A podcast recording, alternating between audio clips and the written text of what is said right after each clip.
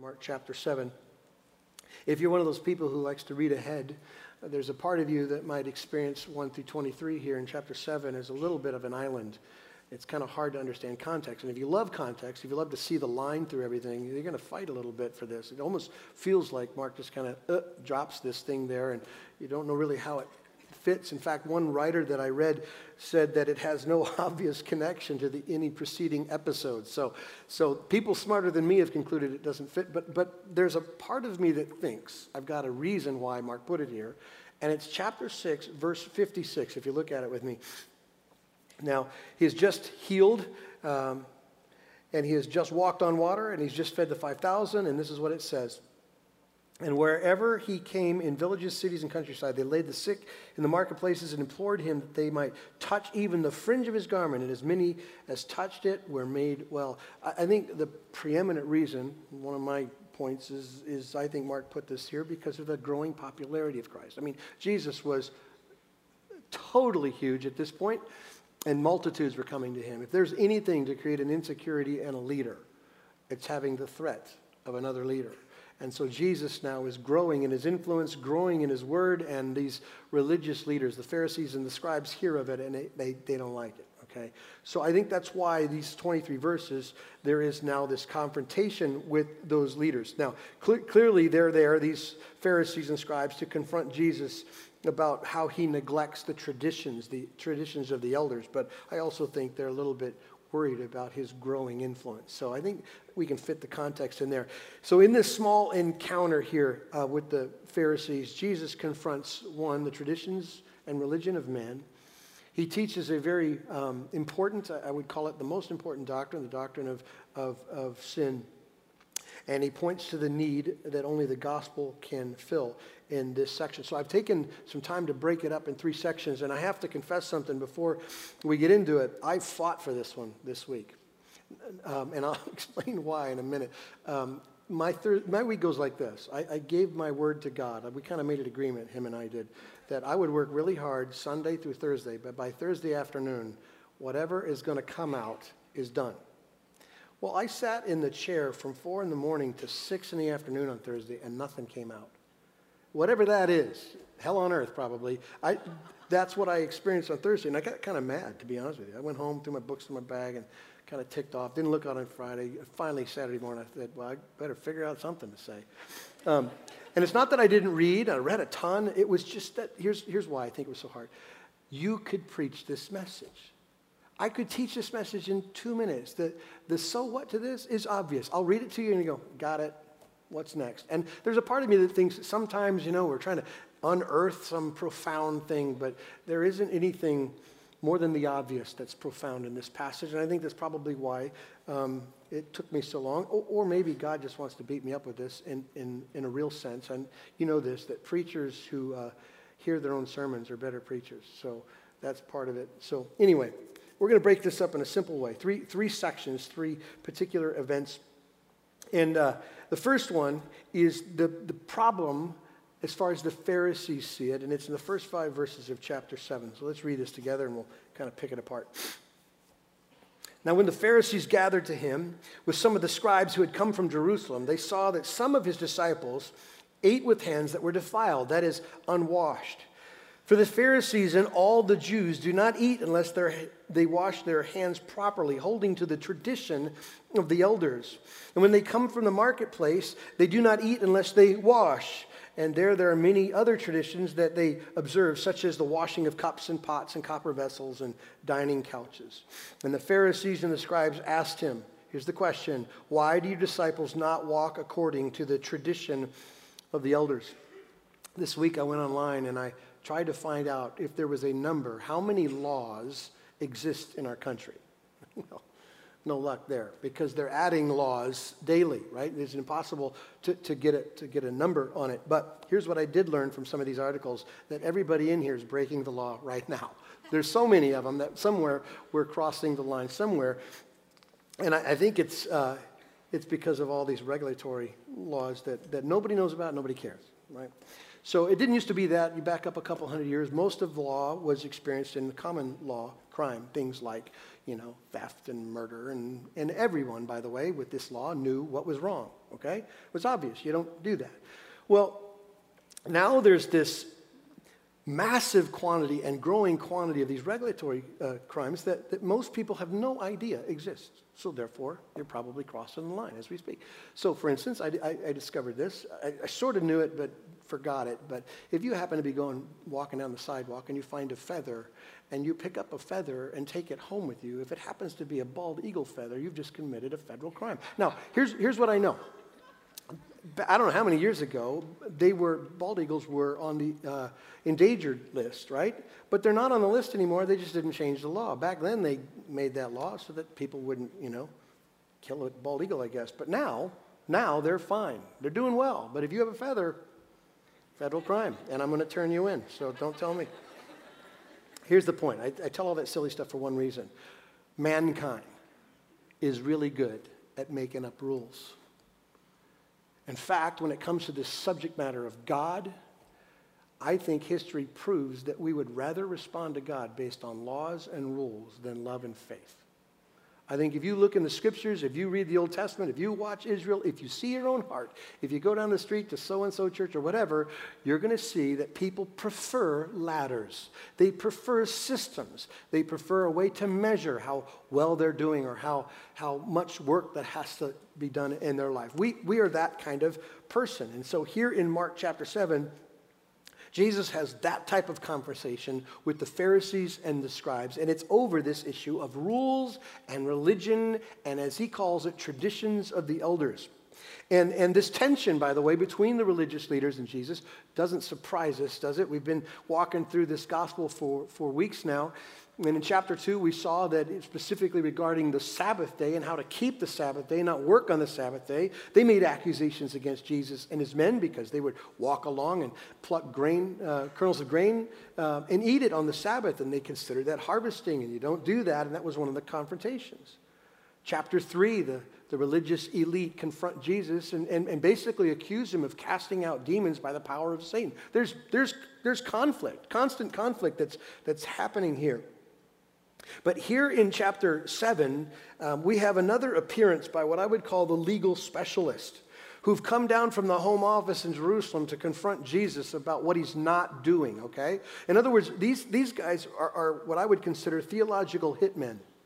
They're, they're not there to ask a question or get an answer. That's not their intention at all. They're what I would say religious lawyers, all right? They know the law, they interpret the law, they, they study it, they, they have it all around them. And so there is no doubt in this particular circumstance that these religious um, lawyers have shown up because someone, someone in the proximity of Jesus and his disciples is reporting to home base and saying, man, he's, he's crossed this line too.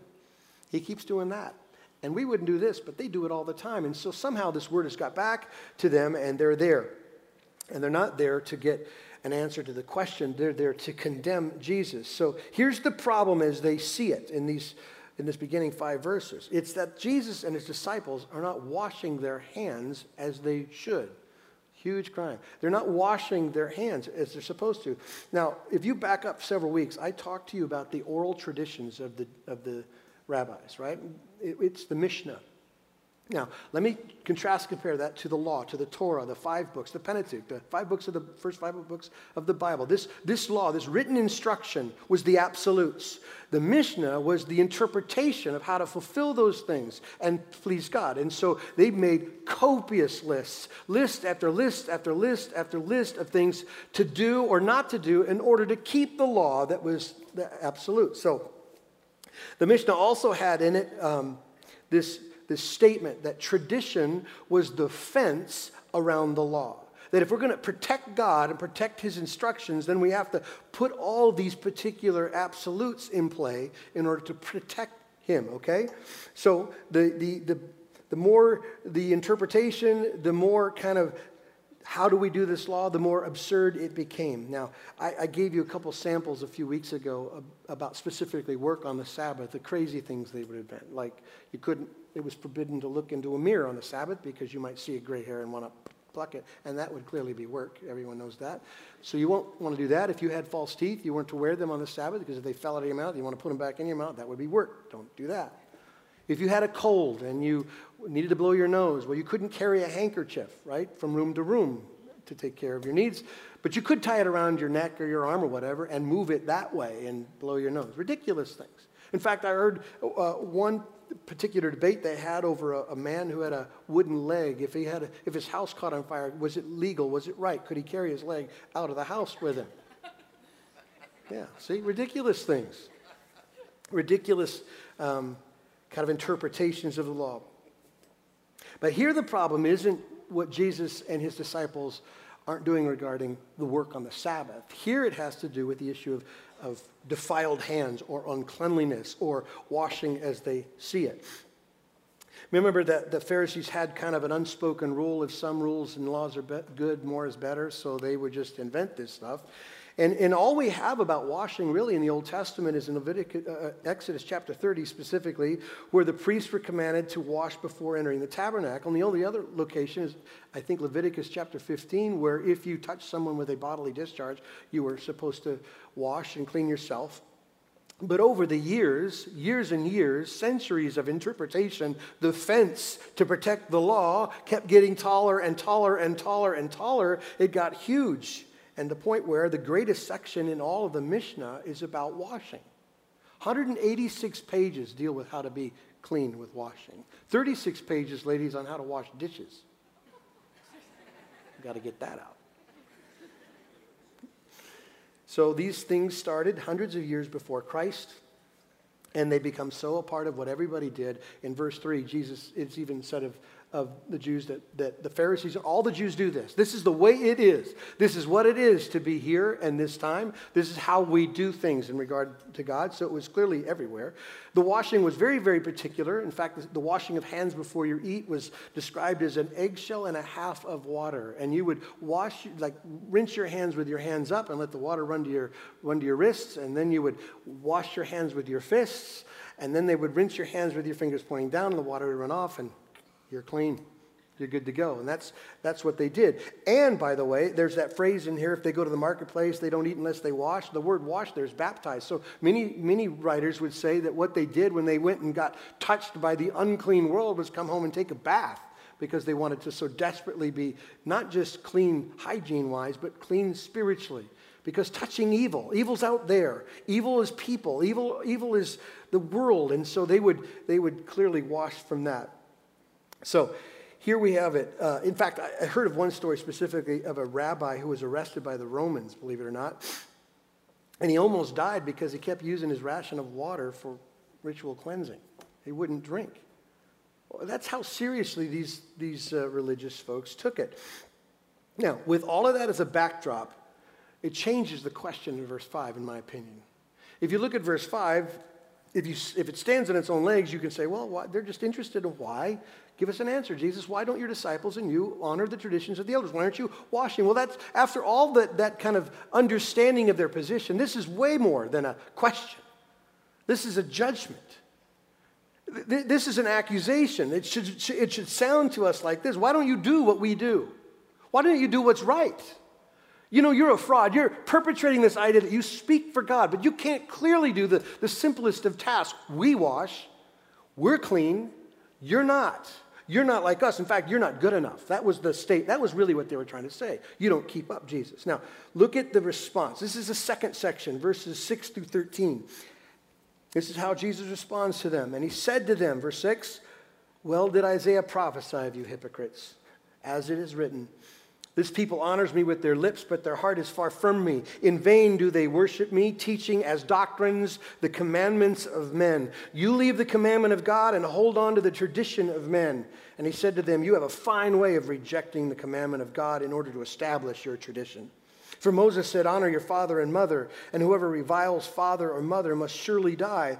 But you say, If a man tells his father or mother, whatever you would have gain from me as Corban that is given to God, then you no longer permit him to do anything for his father and mother, thus making void the word of God by your tradition that you have handed down, and many such things you do. I, I can only imagine how angry this, this short little paragraph from Jesus made these guys.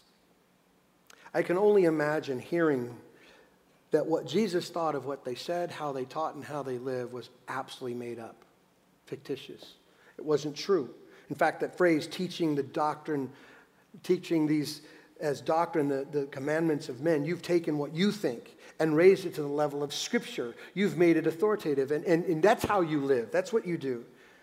And, and just to understand how these Pharisees believed about these particular instructions, these interpretations, is, is that they promoted the idea that Moses didn't come down from Mount Sinai with one law, they came down with two the written law, the Torah, and this stuff, the oral traditions.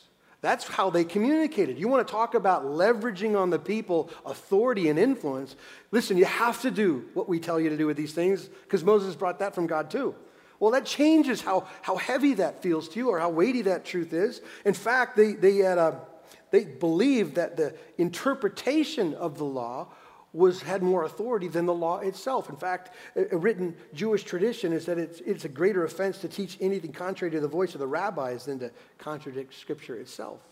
In other words, the laws of men have now superseded the law of God. And it's way more important. In fact, if you're going to sin, don't sin by denying these interpretations.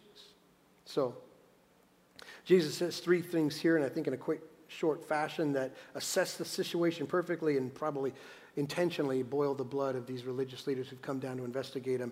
First thing he does in verse 6 is call them hypocrites. The word hypocrite is the, is the word used to describe an actor in a play. It's, it's a person who is wearing a mask, it's pretending to be something that you're not. Jesus calls them out and says, You're not even the real deal.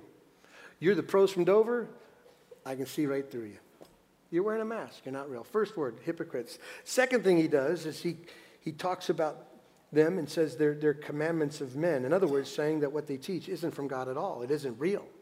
So if you want to talk about undermining, undermining the, their kind of perspective, he calls them out as a person. He calls out their instruction is made up and not from God whatsoever. And then he says, by the way, even if you wanted to please God, you're not doing it. And he uses three phrases in verse 7, verse 8, and verse 9 to make the point. In vain you worship me. It's vain worship. It doesn't have anything to do with God whatsoever. Even if you wanted it to go that direction, it's, it's pointless. You leave the commandment of God in verse 8. You reject the commands of God in verse 9. I mean, you can't make the point more obvious to these men that what they're doing, as far as Jesus is concerned, is an absolute waste of time and it's an exposure more of their heart than anything else. My guess, it doesn't say it here, but my guess is that these Pharisees and scribes were quickly formulating in their mind a rebuttal. Jesus didn't give them that option because he jumps right to illustration. And the illustration he picks is Exodus um, chapter 20, verse 12. It is the fifth commandment of the ten. It is, it is honor your father and mother to make his point, okay? Now, it's pretty clear, that commandment, isn't it? Anybody confused about honor your father and mother, respect and love and cherish and that kind of thing? It's the idea of, in that culture, was to, to care for them, to concern yourself with their well being. If they grew older, it was to manage their life. When they got older, it was to honor your parents, okay? But the tradition of the elders figured out a way to get around that commandment. So here's the commandment of God, fifth commandment, told to, Moses. To Moses and, and so here's how they got around it. They invented this thing called Corban. Corban means offering. And you can see it in the text. It is interpreted here as given to God. So here's how it went down. Um, you, you would declare your money, your possessions, your property, your wealth as Corban, as an offering to God. And, and it meant that you could keep possession of that money and that property. You could live off that money and property. You could gain interest from the money. You could start raising more money. You could do whatever you want with your property because you've offered it to God and it was meant to be given to Him when you no longer are, okay? But it also meant that if your parents somehow would come to you and say, hey, we got a need, this is how it would go down. And this is, this is why Jesus has a problem with it. This is what it sound like. Hey, Dad, I'm sorry. I'm really sorry. Like, if you'd have come to me two years ago before I declared it Corban, I'd have taken care of you. But now, I'm sorry, it belongs to God. And he's driving a Lexus. You know, that's the, the, the chariot, the Lexus. Anyway, you get the point? And Jesus looks at him and says, Listen, here's the commandment, and you've invented a way to get around this to feed your flesh. You have no intentions You're actors. You have no intentions of, of keeping this word. So they would use that Corban to get around the fifth commandment. And according to Jesus, it's clearly not the only way they rejected God's word. There's many such things that you do. I wish Jesus would have stopped and said what those were too, because I would have loved to use that in a sermon. Anyway. Now, Jesus turns his attention back to the issue at hand. It's the issue of cleaning hands or ceremonial righteousness. So look at verse 14, chapter 7. This is now the problem as Jesus sees it. Pick it up in verse 14. And he called the people to him again and said to them, Hear me, all of you, and understand there is nothing outside a person that by going into him can defile him. But the things that come out of, the, of a person are what defile him. And when he had entered the house and left the people, his disciples asked him about the parable. And he said to them, Then are you also without understanding? Do you not see that whatever goes into a person from outside can't, cannot defile him? Since it enters not his heart but his stomach and is expelled, thus he declared all foods clean. And he said, What comes out of a person is what defiles him. From within, out of the heart of man come evil thoughts, sexual immorality, theft, murder, adultery, coveting, wickedness, deceit, sensuality, envy, slander, pride, foolishness. All these evil things come from within and they defile a person. You, can see why this message is easy to teach, right? No, nobody missed what Jesus is saying there. The problem's not out there. The problem's not, not dirt, it's not stuff. Things don't make you sinful. Touching things don't make you sinful. Sinful isn't somebody else's problem. Sinfulness isn't because of where you've been or where you grew up or what you know or what you don't know. Sin resides in, according to Jesus, in the heart. And the heart is the issue. Okay?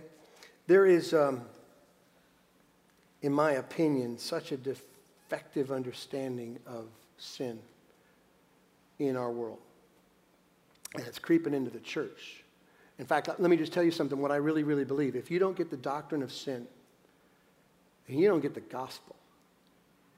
Because people think that if we intersect the story some, somewhere after I'm guilty, that it ends up being add Jesus to my collection, be moral, be a churchgoer, be good, and everything will be fine. But if you skip this sin problem, this depravity problem, then Jesus can't be your Lord. The gospel can't be your solution. You understand? And you're lost in your sin. You have to get what Jesus is teaching here. You have to own it. In spite of what your heart might say and your experiences might say, you have to see what Jesus is saying here. It's out of the heart sin comes. There are people who say, you know what the problem is? Education. You know, if you just, if you just give people more understanding, or environment. Give them a better environment. They'll make better choices. They just will. They'll, they'll have no option. They'll just do better things. They, give them the opportunities. Give them the environment. Give them the education. That's the problem. Because the problem, after all, isn't me. It's out there. I do what I do because, and then you fill in the blank. I do what I do because of them, my parents, them, uh, my lack of opportunity there. I do because of this or, or that, or someone has hurt me here. Jesus doesn't give us that platform. He says evil comes from the heart. The heart of every person who's ever walked on the planet has a heart condition.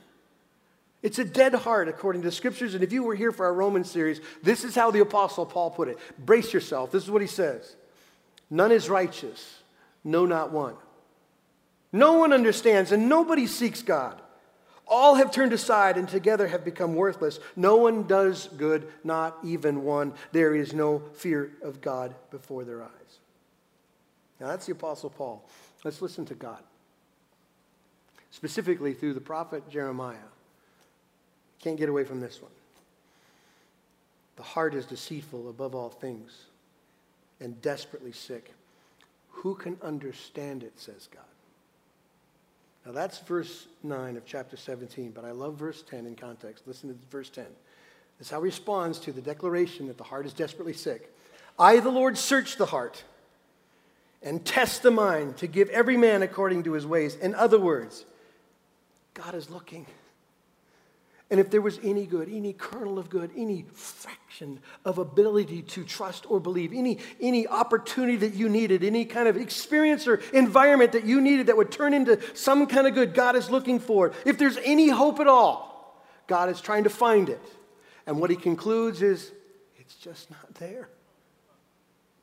There is nothing in us there's not a part of any person you know, not your grandmother, if she's your sweetest person that ever walked the planet, not even in her exists an ability apart from God to be good.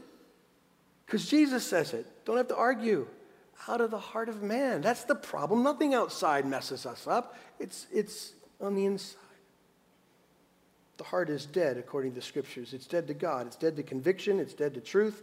It's how Paul says it in Romans 8. It's hostile to God. In fact, it's an active deadness, which is even worse.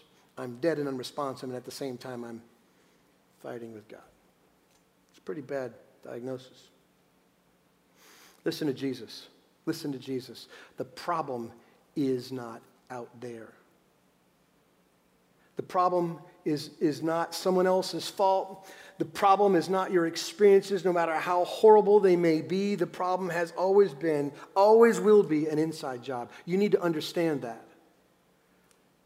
I'm not, I'm not trying to diminish whatever hurt someone has committed to you. It should just tell you that, yeah, sin is in them too. And my inability to love when I've been hurt tells me that the sin is in me. My inability to forgive those who have perpetrated huge amounts of pain on me tells me the problem's in me. And if we could take your life and sort it all out and make everybody treat you the best way possible, the evil would still be in your heart. You got a heart problem. So, it is so bad that it expresses itself in verses 21 and 22 with what I would call the gory list of sin. And I thought about this yesterday. Maybe I should just teach through all these things. But then I thought, well, we'll all be depressed and go home and eat too much. So I'm not going to do that. But I'm going to talk about one of these words. And the word is the last word in the list it's the word foolishness. Now, with all the horrible things like sensuality and evil and murder and adultery and coveting and wickedness and sensuality and pride and blah, blah, blah, foolishness is the least of my worries, right? I mean, I suppose if I was going to complain, I, I'd probably own foolishness and avoid those other things, right? But I believe it's just the opposite. I think the foundation of all the other sins comes from foolishness. If you know the Word of God, David said this in, in Psalm chapter 14 The fool says in his heart, There is no God. And right there, you have just discovered why all these other evils happen.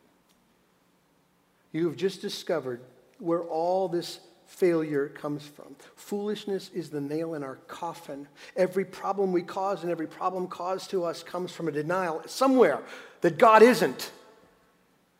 He's not good enough. He doesn't love me enough. He doesn't know what he's doing. He's not in control. Whatever it is that you do and perpetrate as evil, it comes from a source of saying, You don't trust him. Let, let me prove my point. So, why would anybody ever steal? Because fundamentally, you don't believe that God provides. Do you understand? Why do you have to fix it yourself? Because you don't believe God cares. It's a God understanding problem. The fool says in his heart there is no God.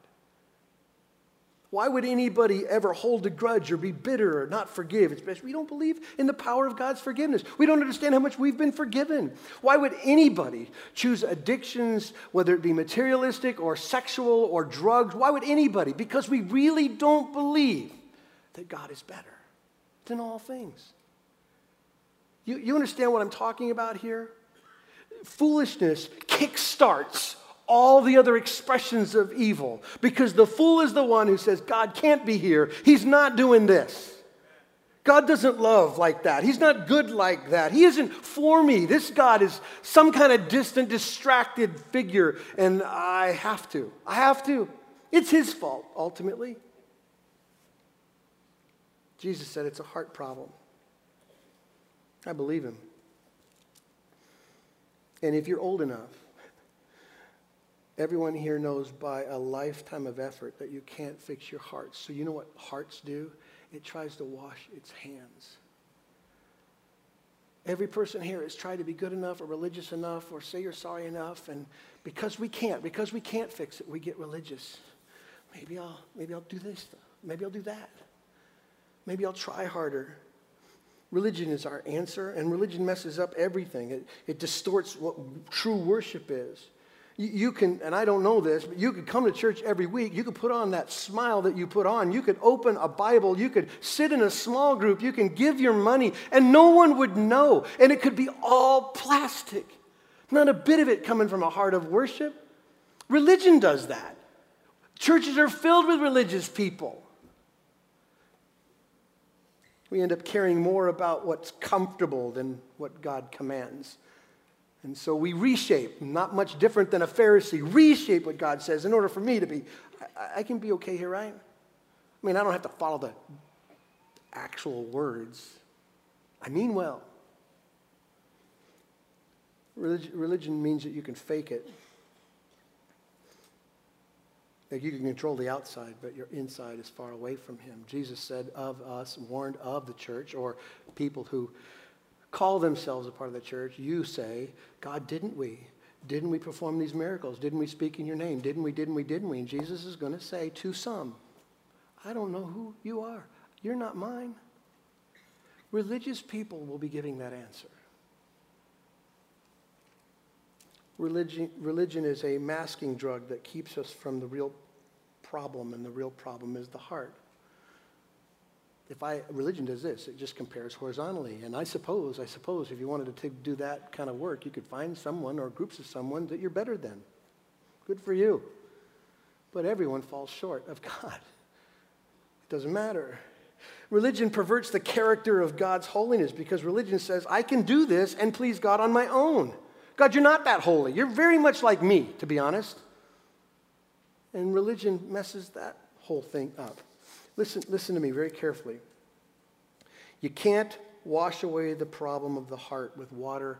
You can't wash away the problem of the heart with religion. You can't wash away the problem of the heart with morality. You can't wash it away with even denial, pretending you don't see this or it matters. You can't wash it away. There's no way to get rid of the problem that Jesus identifies here in this passage. There is no power in all the world that can make a bad heart good except the gospel of Jesus Christ. Nothing. Jesus God the Son left heaven on a rescue mission for sinners like us. He willingly died in my place to satisfy his own standard for my rebellion. That's the only hope we have, that we be covered in his righteousness, forgiven forever. All the songs we sing, never separated from him, ever. Not by my work, not by my effort, not by my religion, not by my clean hands. His life for my life. You see that? There is nothing more powerful than the gospel story. This is how John says it in John 3. Very familiar passage. For God so loved the world that he gave his only Son, that whoever believes in him should not perish but have eternal life. For God did not send his Son into the world to condemn the world, but in order that the world might be saved through him. Whoever believes in him is not condemned, but whoever does not believe is condemned already, because he has not believed in the name of the only Son of God. This is how Paul puts it in Romans chapter 3. But now the righteousness of God has been manifested apart from the law, although the law and the prophets bear witness to it. The righteousness of God through faith in Jesus Christ for all who believe, for there is no distinction. For all have sinned and fall short of the glory of God, and are justified by his grace as a gift through the redemption that is in Christ Jesus our Lord. Somebody say amen. Here's what you need to see in this, okay? The only cure for the heart, for your heart, for the heart of the person who's hurt you, for the heart of the people you've yet to meet, the heart of your children, the only cure for the human heart is the words in these texts. It's God's faithful love, it's God's sacrifice, it's God's righteousness, and it's God's grace. The only cure, the only cure is rest it goes completely the opposite side of religion. Religion says work, the gospel says rest. We're about to take communion, and uh, there couldn't be a more perfect, visible depiction of what I'm talking about than, than that.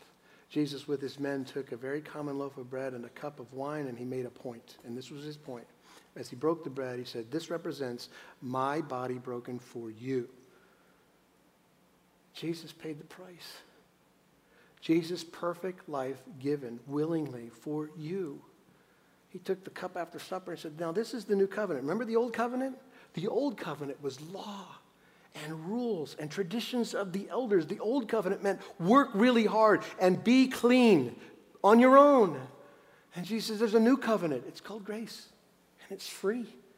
Take it and drink and know that you're covered completely and totally by Christ. No more work, just love. Just love and acceptance and holiness, not of ourselves, but from Christ Jesus our Lord. Amen. Amen. Let's pray together.